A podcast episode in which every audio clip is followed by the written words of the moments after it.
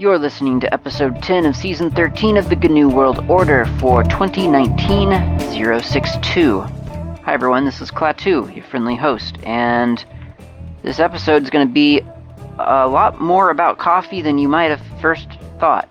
Turns out I've got listener feedback about coffee, and it it got me thinking. So we're going to talk about coffee, and after that, we'll talk about we'll start down the the U applications in the A package set of Slackware. So let's get started. Listener feedback really is is the thing that that kicks this off because someone named Alexi has emailed me and said, I've been listening to your shows on and off for quite a long time now, since Bad Apple time. Wow, that's a long time ago. Uh, but I've never written to you. I'm from Mos- Mo- Moscow, Russia, and if you'll ever decide to come visit Moscow, give me a shout. I'm no, I'm not a good guide, but I'll be able to provide you with some directions and maybe general help. Uh, that's very cool. I would love to go to Russia. I think that would be amazing. Um, I'm kind of, a, I guess, I don't really consider myself like I don't call myself a history buff, but I guess I must be in some way because it really, really intrigues me to visit places, you know, with a deep and rich history. I mean, I know a lot of places have a deep and rich history. I mean, the world is a pretty old place, but some places, I guess, have a better handle on it than others. And I, I don't know that Russia has a great handle on their own history, but I always, it, it seems like it. From the pictures that I see, it always seems like, like they're just really, really rich in kind of their own, their own historical significance, really. And then they have such a, a crazy history to, to explore. I mean, a lot of the early anarchists were, were Russians, which, which appeals to me a lot. Now, one thing about Russia is that they all oh, they, they have borscht there, and I love borscht. A friend of mine, the same friend actually who introduced me to what she called Greek coffee, she introduced introduced me to borscht back in in New York when I was living there for a while, and it was just yeah the most amazing discovery because I don't think I'd ever had a beetroot in my life up to that point, and to then be having it as a soup that actually tasted really really good was quite quite a good experience. Okay, anyway, Alexei again. He says, regarding coffee, I do like black coffee, but I'm in no way a coffee gourmet or even very knowledgeable on the topic. I'm not sure I can tell apart good coffee from mediocre. I was quite surprised when you talked about Russian slash Greek slash Turkish coffee. As far as I know, the way of making coffee you've described is exactly the basic way most people make coffee here in Russia, and I always presumed you've always made your coffee in a sim- similar fashion. Can you elaborate what exactly is different the way that you are, you make coffee in the U.S.? Well, I will, Alexei, but um, Alexi, but I um, I, I will first finish the email because that's a big question, right? Just saying, oh, how do you make coffee? That's a huge question. So anyway, uh, some people own coffee makers, and then it's coffee from a coffee maker. But if you don't own or want one, you buy either coffee beans and grind them yourself, or you buy the pre-ground coffee coffee gourmets say that I think he means gourmands. I think the term is gourmands. I have to say that because I, I, keep reading it as written and I keep thinking eh, it should be coffee gourmands. Coffee gourmands say that to grind yourself the beans yourself is better, but I personally can't tell the difference. So if you don't own a briki, you can use a small pot instead. It's not quite as cool as a briki, but again, I can't tell the difference in the taste uh, of the result. Though some people say that you can't make good coffee without a briki. Regarding sugar, again, as far as I know, most people drink their coffee black without any sugar or milk. I'd say that about half of the people I've asked prefer it this way, that is black. Though again, it can't be representative when projected on the wider population. From the other half, I'd say about 30% add milk to their coffee, but no sugar, and the rest, the other 20%, add co- uh, add uh, sugar. I don't know about some defined quantity that you should add. Everyone just adds as much as they have figured out that they liked. Also, many people like a bit of cinnamon in their coffee. That's a great trick. I forgot about that one. I'm gonna have to I'll have to revisit that. I used to do that um, after reading Frank Herbert's Dune one of my favorite books, uh, and he was always talking about melange in the coffee and how it tasted like cinnamon or felt like cinnamon, smelled like cinnamon. I thought I'm going to put some cinnamon in my coffee, pretend like it's melange. And that's what I used to do for a while. So one more bit of information. This is Alexi again.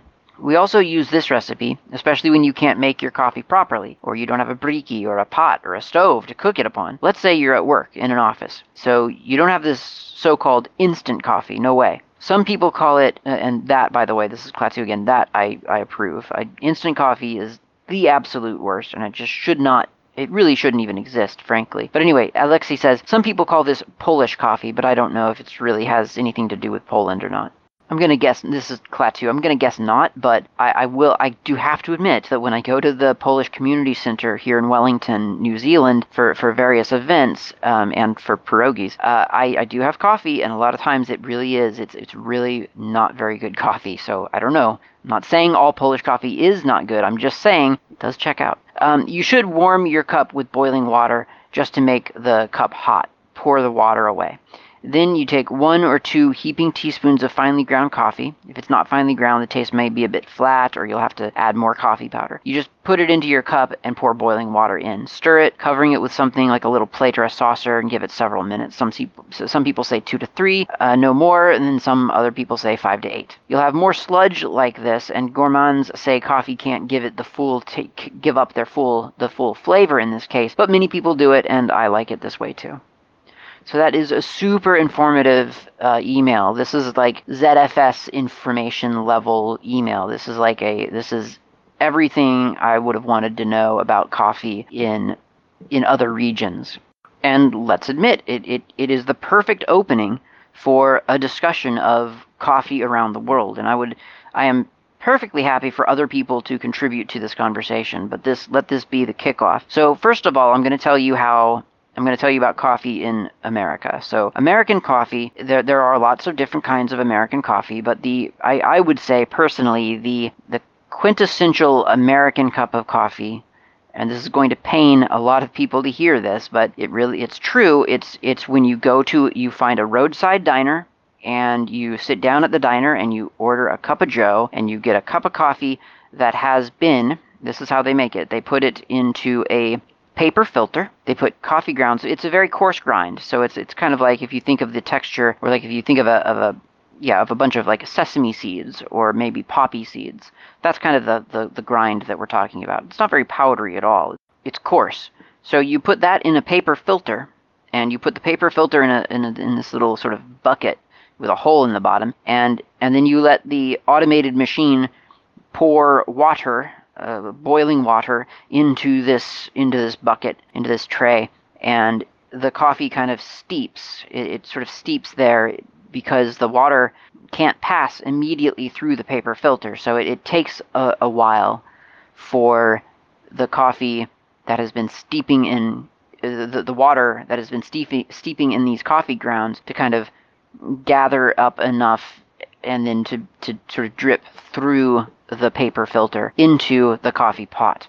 Now, in diners, the coffee pot is usually kept on a, a hot plate, so so as to keep the coffee warm. Now, if you're there in the morning when everyone there is having a cup of coffee, then you're getting pretty fresh coffee. You're getting this filtered coffee pretty pretty pretty quickly after it has been filtered. So it, it's not it's it's pretty fresh, and you get it, and it, it tastes like uh, American coffee. Now, if you're there in the afternoon or you know sometime in the wee hours of the night when there hasn't been a whole lot of traffic, you're looking at a cup of coffee that's been sort of sitting on this hot plate, and it's not terribly hot. It hasn't been boiling, but it is hot enough, right? And there's been evaporation happening, and there's been recooking, and so you you get a much different flavor of coffee that sometimes literally can affect you physically. Like it, it is a it is it, sometimes you can have coffee that is so old and bad that you walk out with wobbly knees. I mean, it's just it's a, it's a it, it's really it's a game of roulette,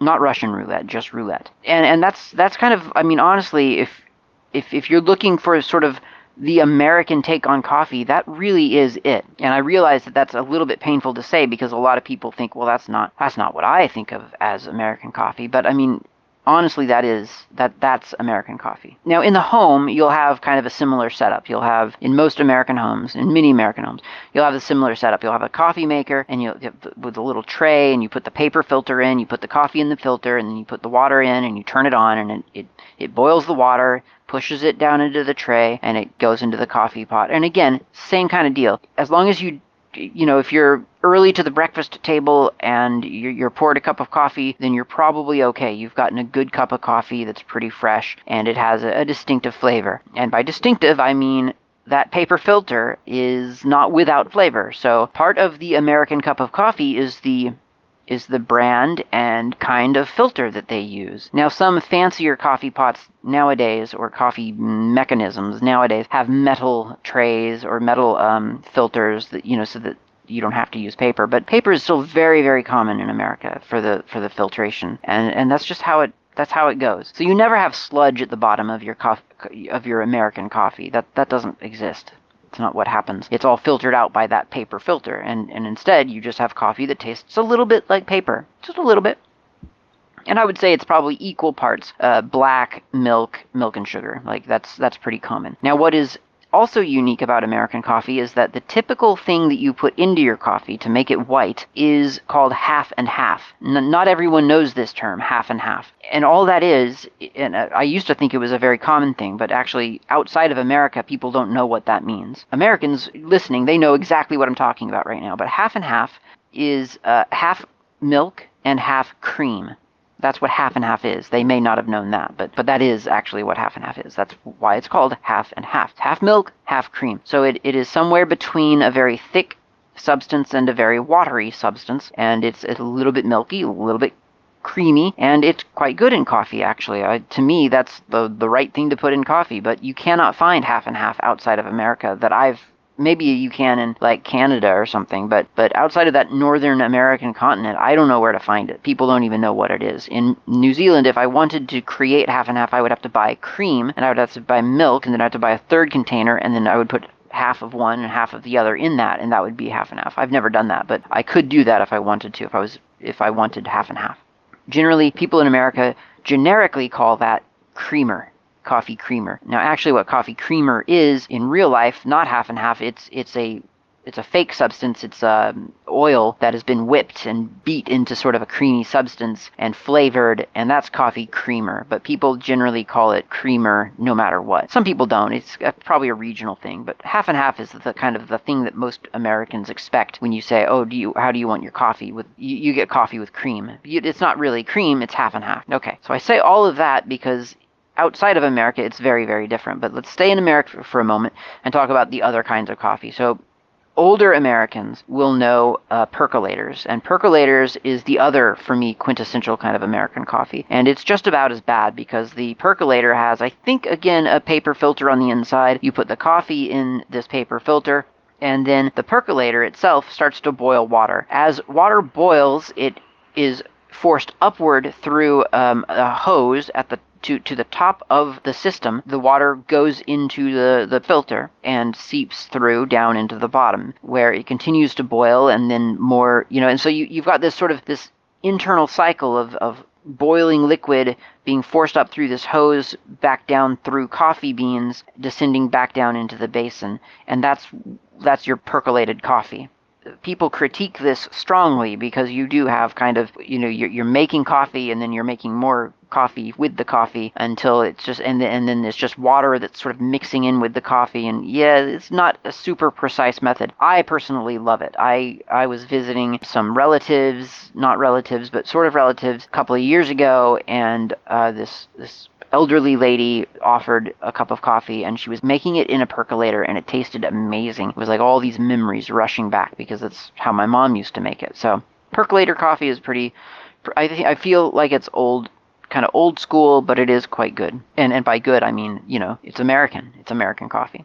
So obviously the other ways in America would just be the the, the sort of the the gourmet ways, which would be things like, oh, I'm going to use an espresso machine, or I'm going to make a cappuccino, or I'm going to use an espresso stovetop machine, and so on. So we'll get to that later. But since those are not those are those are Americans borrowing from afar, so we're going to now take our tour elsewhere out of America. And if you have more American quintessential coffee stories, send them to me. I'm happy to hear them. But those those for me that those are kind of the those typify an American cup of coffee. So certainly in New Zealand, the typical uh, cup of coffee is is made from an espresso machine. Uh, that's that's how most people expect to get a coffee in New Zealand, or at least in Wellington. I don't know about anywhere else, but because I've only lived in Wellington so far, but it's definitely an espresso machine kind of culture.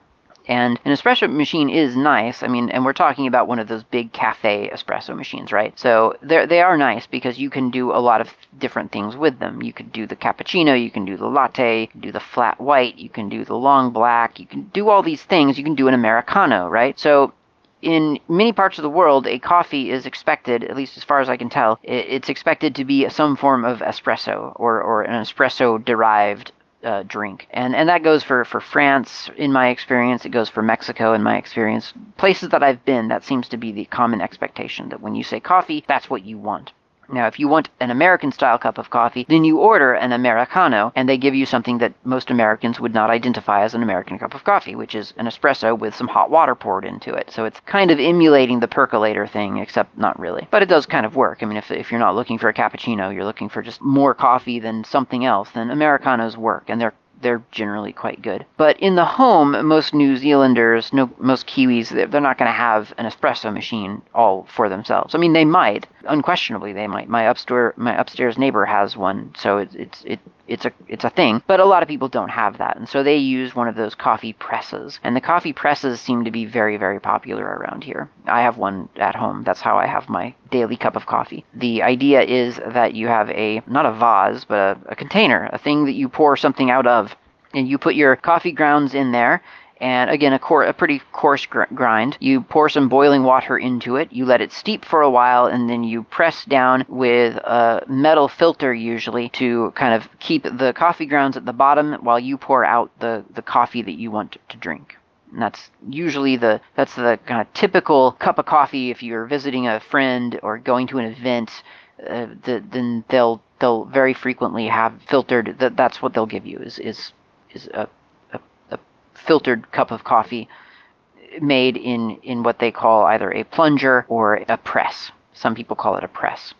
And then last, I guess, but not least, we've got um, Italy is where I know this from, but I don't know if it's actually that common in, in, in Italy. Maybe someone can tell me. But there is an espresso. I think I, I, th- I think uh, my friend Harley told me it was called a a moka or something like that, a, a moka, M-O-K-A. I don't know if that's a brand name or the, the name of the thing. I'm not really sure. But it's an espresso. Um, it's a it's a sort of an hourglass shaped um, device that or, or um, container that you place directly on the stove. You put the water in the bottom container. You put coffee grinds grounds in a um, a little uh, netted or a, a, a yeah, let's call it a netted um, device in the middle. You screw the, the two parts together. The coffee, the, the water boils. It is forced through the coffee in the middle, in the center, and it comes up at the top portion of this of this um, container of this jug. And now you've got really nice espresso coffee at the top of uh, you know sitting on the top of your of of this multi-part jug and, and you pour that and drink it. Now, I, I usually use that to make an Americano uh, because the espresso that it makes, or at least that I make, is very, very strong generally. Um, by accident, probably because I'm doing it wrong. But, but that's a great method. I love that method. The only problem with that method I have sometimes is that there's this little rubber sort of ring that goes around the center part to stop, you know, to keep the coffee from splashing everywhere. And that tends to decay more quickly than I would prefer it to decay. And again, it might just be a question of, of quality of the actual uh, of the of the pot of the coffee pot. I'm not sure, but that's that's the other way to make coffee that I, I believe is fairly fairly typical. The idea of making coffee in a briki little pot on the stove where the coffee and the water are just mixed together is completely foreign to most, well, certainly to most Kiwis, to most Americans. It's just not something that people even think would make sense. I've, I've talked to people about it. They act like they know what I'm talking about, and then I make them a cup and they, they ask me what on earth they are drinking because they always think that I'm actually thinking of that stovetop espresso um, coffee pot from Italy. So I, I, don't know why, because I tell them very specifically that I, I, I explain it very precisely, but I guess they just don't quite, I guess they don't agree with my description. But yeah, that's so those are the different kinds of coffee makings that I know of, and I would love to hear about more. I think that would be really interesting because this the, the note about all these Russian um, coffee tips is just fantastic. You know, and I'm going to try this tip of, of making a sort of a quick and dirty cup without you know just pour boiling water in the coffee and then cover it for a couple of minutes. I'm going to try that. I want to try, I want to taste what that I want to experience that flavor. So yeah, this is really great information and has nothing to do with technology, but is really really cool. And and I I I feel for a podcast that has a an episodic coffee break, I do believe that this discussion has been in scope. And I mean, honestly, it's also made me thirsty for coffee. So let's go get a cup of coffee right now. However you make it is okay, as we've established. And and then we'll come back for some talk about UDisks.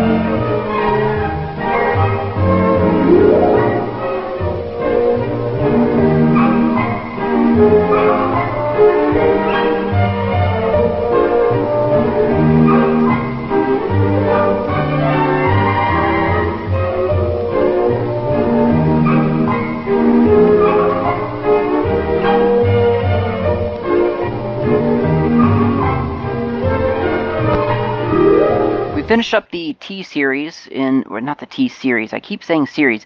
The the the things that start with the letter T uh, a couple of episodes ago, and so, or was that just last episode? I don't know. This is in the future for me, so I'm I'm not clear on on on the timeline. But um, now we're on onto the U category, and that starts with UDisks but puzzlingly, it starts with UDisks twice. And so I had to look into that a little bit. So I wasn't sure why both version 1 and version 2 of UDisks w- would be installed on my on my machine by default. And it just turns out that apparently the the version 1 of UDisks apparently has a handy little tool called UDisks and version 2 of UDisks has a handy little tool called UDisks control, and both are useful things, so both are installed. As, uh, that's as far as I can tell. And indeed, UDisks is kind of handy.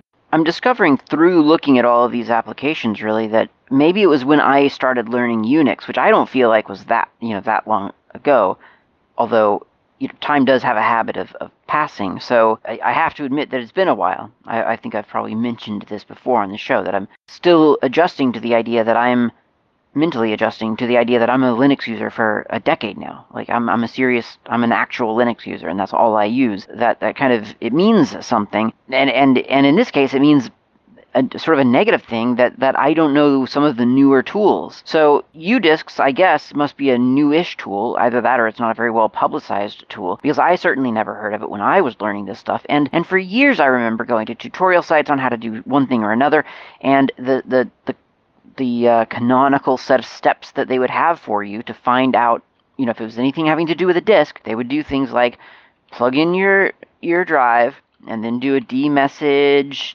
pipe tail to see what has just been attached. Or they would say do an ls of dev and then sd uh, asterisk to see all the different the drives. Or they would maybe pull out some you know parted or fdisk command where you're you're analyzing what what's been plugged in and you're making sure that that's the right disk that you think it is and so on. And it just seems kind of amazing to me that there's this udisks tool so observe. So as a user now i don't even have to become root at least on my system. And that might, might differ on yours if you don't have the, the various permissions that, that you may need to, to to do this. And and for that of course you would want to just type in the word groups to see what kind of groups you're um, you're, you're a member of, and that would probably tell you, or at least give you a hint of, of what kind of permissions you do or don't have. So uh, as a user, I'm doing udisks, that's U-D-I-S-K-S, dash dash monitor.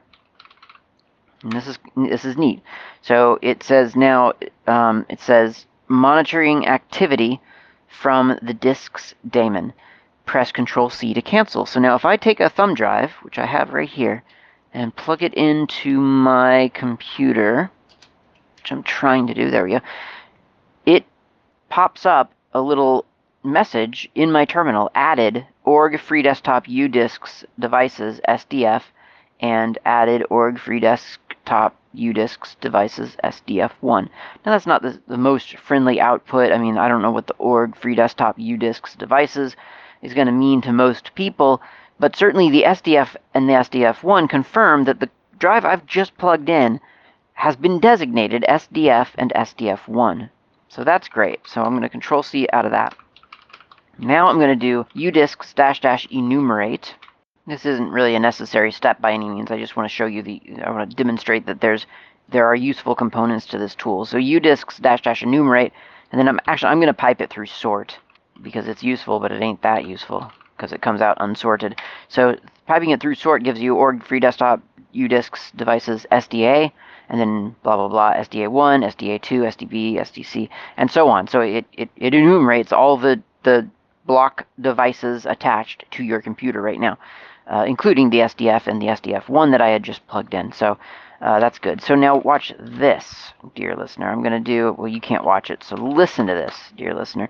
udisks dash dash mount, and this is as a regular user, keep in mind, slash dev slash sdf1 return. And it says mounted org free desktop udisks devices sdf1 at slash media slash white 8 GB, which is the name of the thumb drive because it's a white thumb drive that is 8 gigabytes in size. Uh, so if I go out to my file manager now in the in the GUI, for instance, I should be able to find white 8 GB. There it is, and it's mounted. It's mounted as a user without any kind of root permissions or anything like that. Uh, it's it's mounted from the terminal as a user for everyday use. So it's really, really useful actually, and it's one of those things that I don't really feel like we know about. We don't talk about this in the Linux world, and that's kind of strange to me. So then there's um, certainly udisks dash dash unmount uh, SDF1, and so now that's unmounted, so I could now pull it out of the computer. There are some some other commands, but they're they're a little bit, I guess, I would say less useful. I, I guess another one is show dash info. So udisks dash dash show dash info slash dev slash SDF1, and there you have a lot of information about the drive itself, the native path, the device, the device file. This is all stuff that you would you might be able to use in a udev rule, for instance, because it's got a lot of those attributes. Now, udesk, udisks 2 provides a, an actual command. The, the package udisks 2 provides a command called udisctl, and it's basically the same as what I've just demonstrated. I don't find it quite as useful, to to be honest. It, it's a little bit. Um, I, I, I feel like it's a little bit clunky almost, but I don't know. Maybe for some purposes, maybe it's a good thing for for some use cases. But but for instance, to enumerate your what's uh, attached to your computer right now, you would do uh, udisks ctl dump and then slash dev, I think. Yeah, and then it gives you all the it gives you all the information that you would have gotten from show-info in udisks in a pipes it to a pager, either less or more, whatever you've got set for your terminal. So it's a it's kind of information overload in in my opinion. I mean, if all I wanted really was a list maybe of what disks were attached to my system, then that's certainly a lot more information than I would need. And I guess I could do a udisks ctl dump slash dev and then tell it to, or maybe I could just do, can, can I just do sd asterisk no, it gives you all the devs no matter what you put after that. So I could pipe it to grep and then say, um, you know, only show me block underscore devices slash sd. Um, let's let's just grep for that string.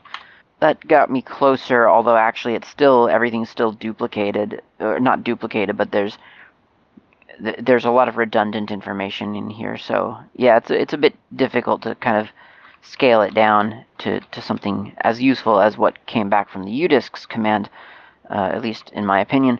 So then there's the stat um, udisks ctl status and then slash dev, uh, and it, it shows you that that's kind of a better way of getting sort of a, a really quick list, I guess, actually, because it shows you a high level SDA, SDB, SDC. It doesn't show you the partitions in that case, so you're still not you, you don't get exactly maybe you know maybe this is too far the other way. So um, anyway there is a mount command for this and we can do essentially the same thing with that. So as user again udisks ctl or rather still as user I can do for instance uh, udisks ctl mount and then slash dev slash sdf1 and it, oh, I forgot, mount dash B or dash dash block dash device for slash dev slash SDF1, and that uh, mounts it to, again, it, it, just, it creates a place for you uh, so that you don't have to create that for yourself, and it puts it in slash run slash media slash cla2 slash white 8gb. The nice thing is that you do still have your monitor function, so you can do udisks ctl monitor, and that will tell you when something has been uh, attached or unattached, you know, added, removed. It does again seem to be a little bit more verbose than than the other ones. Like the, it, it tells you when smart is being updated and, and things like that that maybe you don't actually care about for at least my use case. And and and certainly, you know, there might be ways to to utilize this in, in ways that I'm that that I wouldn't consider my use case and and I can see how that would be significant. This might this might deliver a, a lot more um, sort of low level functionality. But I, I, feel like the the original udisks command from udisks one is really useful for uh, uh, from a user standpoint, and, and I, I quite like that. So that's that's udisks. It's really really handy to know about. I think I think um, I'll, I'll, I'll either recommend it or and or use it myself. I'm not I'm not sure which way I'll go on that one yet, but it does seem useful to me. Okay, so next up, that's udisks and udisks uh, 2. So after those comes in the in the uh, package set is unarj or un uh, yeah unarj, and so this is a this is an interesting one. I'd never heard of this. It's a command line utility for decompre- decompressing .arj archives. This is a simple tool for decompressing .arj files. ARJ, as far as I can tell, is an archaic um, archive format that I'd never heard of and probably is not super common anymore. I'm assuming it's included here in Slackware for extreme backward compatibility, which of course I totally respect. I mean, very, very much I respect this because, uh, I mean, that's that's great. That's one of the reasons I went to Linux was for data security, for for um, integrity of of of my data. So the um, the way to do this then would be, I guess, sort of if we. So there's no way to create an ARJ archive in with un-ARJ. The un-ARJ is exclusively an extractor. So uh, I had to download and install something called ARJ. I think is what it was called actually. I'm going to do it. Um, Sportcat ARJ, yeah, a portable. So ARJ from uh, arj.sourceforge.net will create ARJ archives says it's a portable version of the ARJ Archiver, available for a growing number of DOS-like and Unix-like platforms on a variety of architectures. Uh, okay, great, cool. So we'll exit out of that. We'll do an ARJ. see, I'm trying to find a file here that I can compress. Here's one. So ARJ and then space A for adding a file to the archive. And then we'll do just, I don't know, blah.arj there. And then this test file that I've got right here called timings.html is output from FFmpeg or Jack, I think. Uh, so there's uh, now we've I've created a file and it's compressed at 39.4%. And now I'll unarchive it with unarj with uh, just giving it the name of the archive. So unarj space blah dot arj, and it uh, expands it. Strangely, it, it tells me that the archive was created in 2026 0310. I'm not kidding you. Um, if I do a date command, it's my, my computer reports it's 2019, so I'm guessing there must be some kind of calculation within the software itself that is offsetting that date. But it, it does extract it successfully. I'll, take a really quick look at the file just to make sure that it's, yep, it's it's it's it is uh, its integrity is still there. It is not corrupted by any in any weird way. And um, that's that's that. That's the ARJ archive format. Now, ARJ is not something that I intend to ever use. I don't know a whole lot about it, except that it was archived by Robert Young, I think is the guy's name. That's what it's named for. Apparently, he did another version of this called jar, which is not the same as the Java jar, so that's a little bit confusing. Point being, I'm not really all that keen on on this software. It's not something that's very important to me. So I am going to remove PKG PKG space ARJ space unARJ and remove them both from my system, even though I just now installed ARJ because that's that doesn't come with Slackware. It, it's it's something that I had to, in order to create one, I had to in, install a separate thing. Now, let's say that in in some scenario I actually got an ARJ archive from someone that needed to be opened. So obviously now I know un ARJ exists, which is handy to know. That's nice. And I also know that ARJ exists, so if I need to add to an archive, I can I can install and do that. Um, but just for your information, 7-zip also does ARJ archives. So, and certainly 7-zip does a lot more than just ARJ. Obviously, I mean it does zip and well a whole heck of a lot. So, I I would just, you know, for my for my the way I'm thinking about it is that 7-zip would be the better thing to have installed. If if you ever even think that you'll need to unarchive an ARJ, you could still do that with 7-zip. 7-zip can, by its own man page, says that it can do LZMA, zip, cab, arj, gzip, bzip2, tar, CPIO, RPM, and deb. It's kind of it's kind of a no-brainer to have that installed. So there you go. That's unarj, and it is now in my tag file not to install ever again. Okay, next up is uPower. uPower is a little bit like udisks. Uh, it's a, it's a lot more focused. It is exactly it, it, it looks for power supplies on your system and and monitors the activity of those power supplies. On my desktop, this is not very useful. If, if on my desktop there's a power disconnection, then uPower uh, is going to not tell me anything because my computer is going to turn off. So that's not useful for me here, although I, I, imagine it could be useful for things like battery backups and so on. And, and certainly on a laptop, it's very useful because that's how the laptop is going to know to switch over to a different kind of power and so on or, or that the, you know the state of the battery is now charging or it's not charging or whatever.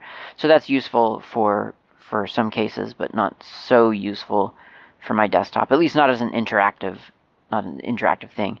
Uh, I don't know what it's doing on my desktop enough to have the confidence to say I don't need it, so I'll just uninstall it. That that I don't feel comfortable doing.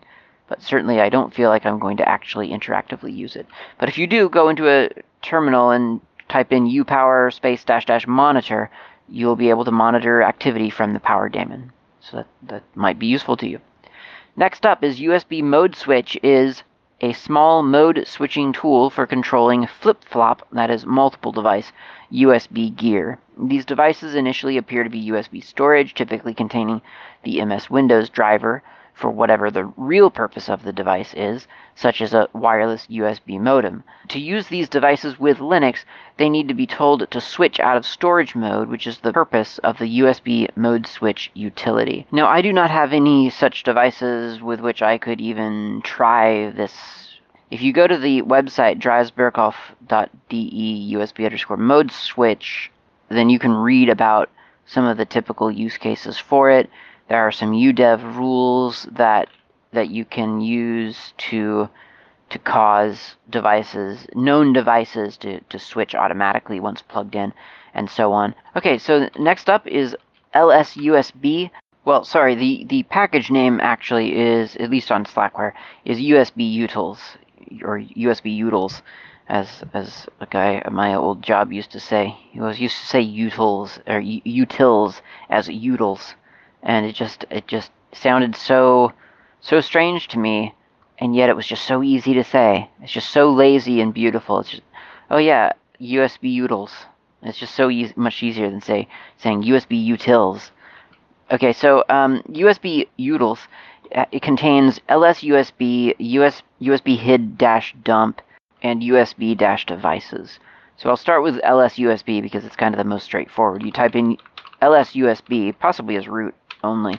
And it gives you a, a, a list, it enumerates all the the the the devices that you have, or actually it enumerates all USB ports on your system. And if there's something plugged in, then it, it, it identifies that as well. So the default entry is a bunch of stuff about the bus number and the device number and stuff like that. There's a vendor and product ID, which is uh, kind of information that you could use in, for instance, a UDEV rule. And you can also get it from UDEV itself. And then the default entry is Linux Foundation 2.0 root hub or 1.1 root hub, depending on whatever kind of device, or, or 3.0, you know, whatever kind of uh, USB port it is. If something is plugged into it, then it instead of saying Linux Foundation and then the kind of USB port it is, it gives you some kind of vendor string. And sometimes that might look familiar to you, and sometimes it might not look familiar or make sense to you at all.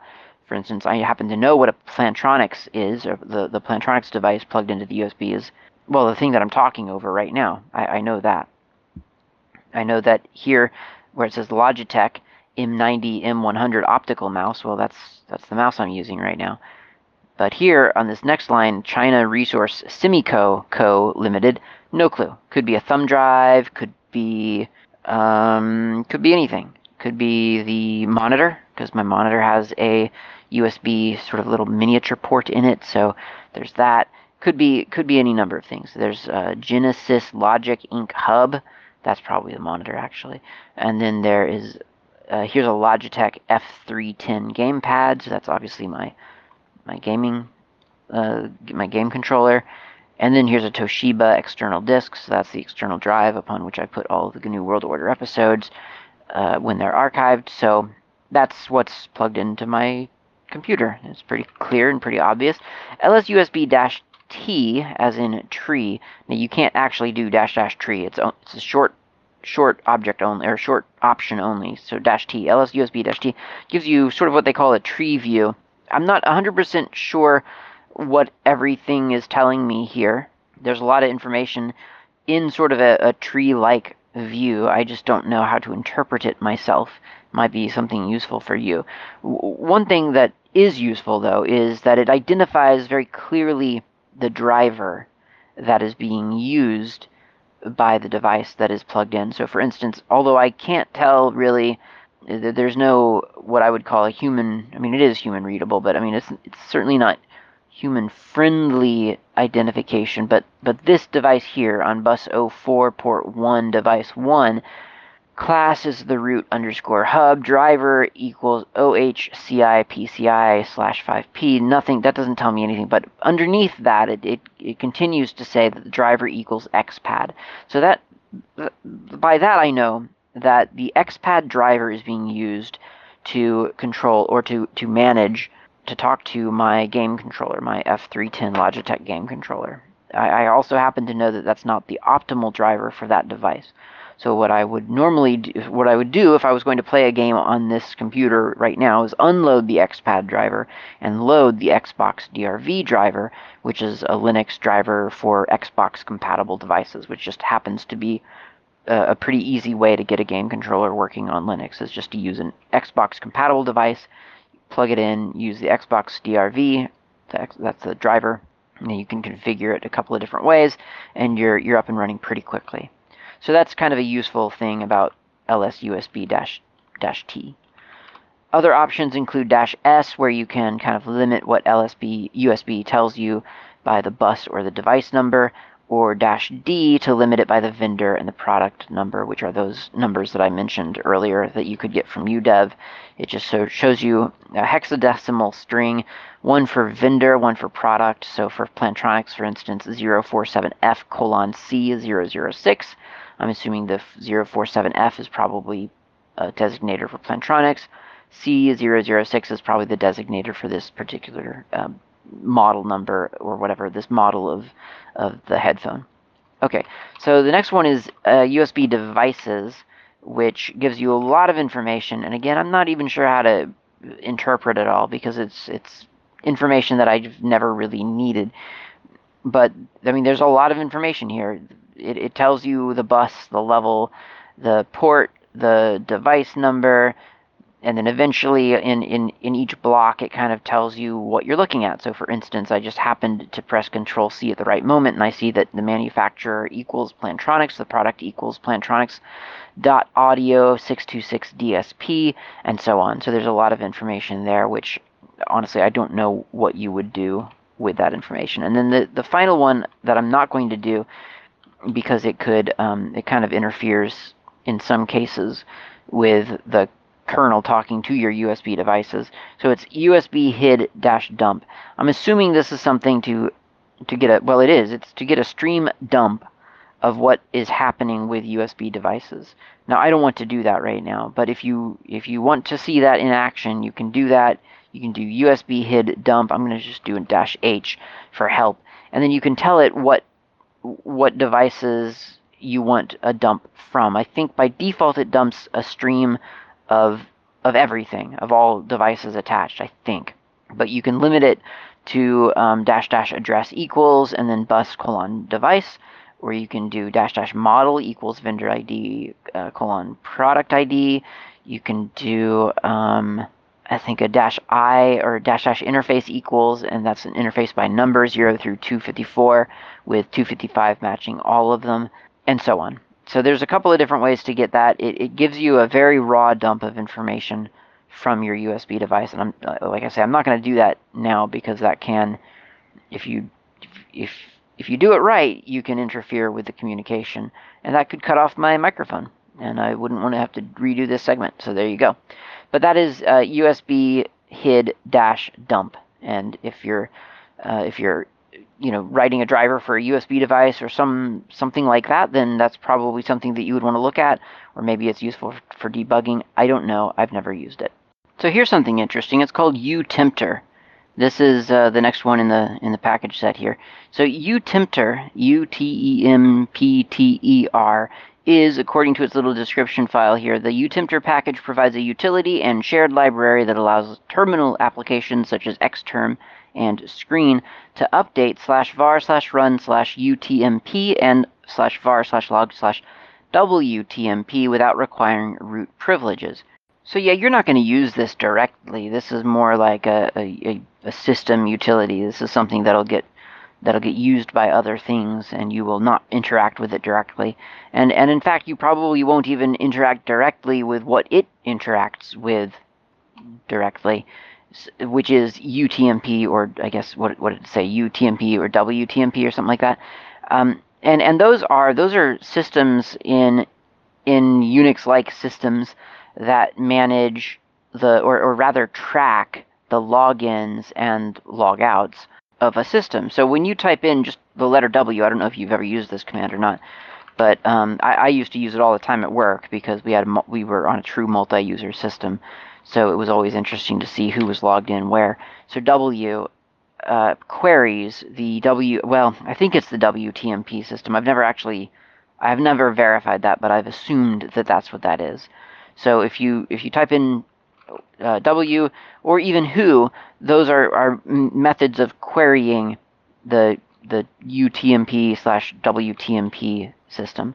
And I, the the way that it, I've understood that it breaks down just from reading up on it on Wikipedia was UTemp or UTMP is the tracking of the current the current status of the of of the system. So who's logged in right now, uh, at which terminals are they logged in, that sort of thing. WTMP is the historical version of that. So who, when was the last time so so and so logged in, and then BTMP records failed login attempts. So if you've ever tried to log into a server and then you got you got a message, you know, there there have been there was one failed login attempt, you know, since you've been gone or something like that. That is that is a, a, a query of BTMP. So those those are um, those are UTMP, WTMP, and BTMP. They are not plain text files. They are binary formats.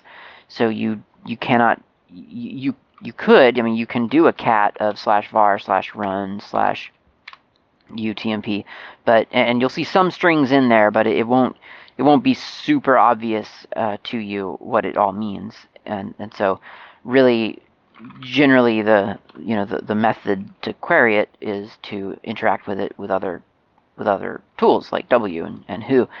The way that you can uh, the, the, the way that other tools can interact with it without being root obviously which is what kicked this whole conversation or this this whole discussion off, is UTempter. So there you go. That's that's the UTempter tool. Now the final uh, U package in the A package set is called util Linux, util-linux, and it's kind of a beefy one, so I'm not going to cover it in this episode because I wouldn't want to rush through it. I mean, I don't think it's really like like that huge because most of the commands are pretty straightforward, but they are really kind of important important commands. Like there's dmesg, there's uh, host name, kill, lsblk, which I was just talking about, more, mount, mount point, set term, umount, wdctl. So there are getopt. There are there are a couple of in there that that probably just deserve kind of looking at without feeling pressed for time. And we're up against the closing theme music, which of course you know I cannot stop. So I'll bid you a farewell for now, and I'll talk to you next week. Thanks for listening.